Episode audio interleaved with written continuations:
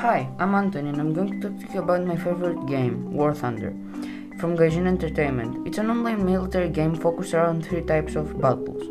First, air battles. Air battles are focused around aircraft you can around aircraft.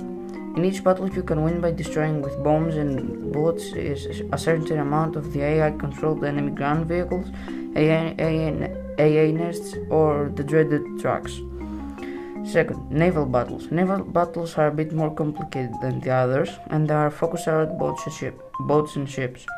A small side note: uh, both in naval and ground battles, you can spawn with an aircraft.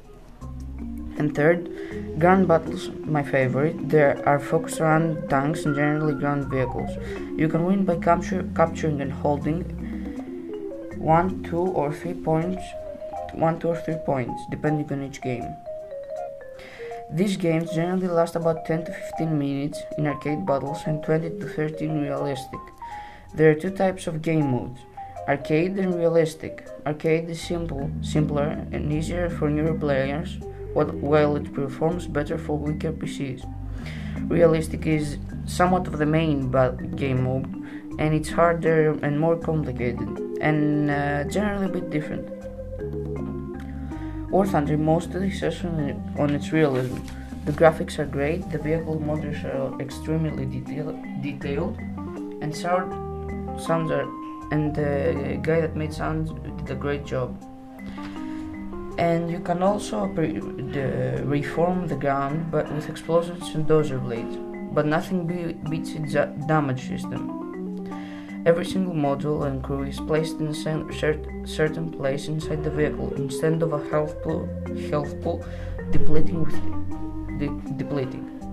Each module is affected, affected or destroyed by the shell itself, spall created from it, or explosions, shockwaves. Also, there's a good variety of different shells you can use. Believe me, memori- memorizing every single one of them is not that hard and can be very useful. War Thunder is uh, can be a quite complicated game, but extremely enjoyable. For beginners, it can be a bit rough, but once you get the hang of it, it's not that hard. In the beginning, you need to choose the tech tree to, be- to begin with. I would suggest you pick either Russia or Germany. They generally have the best vehicles. I wouldn't suggest uh, busy people to need uh, busy people. To, wouldn't suggest it to busy people as it needs uh, somewhat of a lot of time both in gameplay and watching videos. I'd like to mention a couple of content creators you should check out, such as Spook.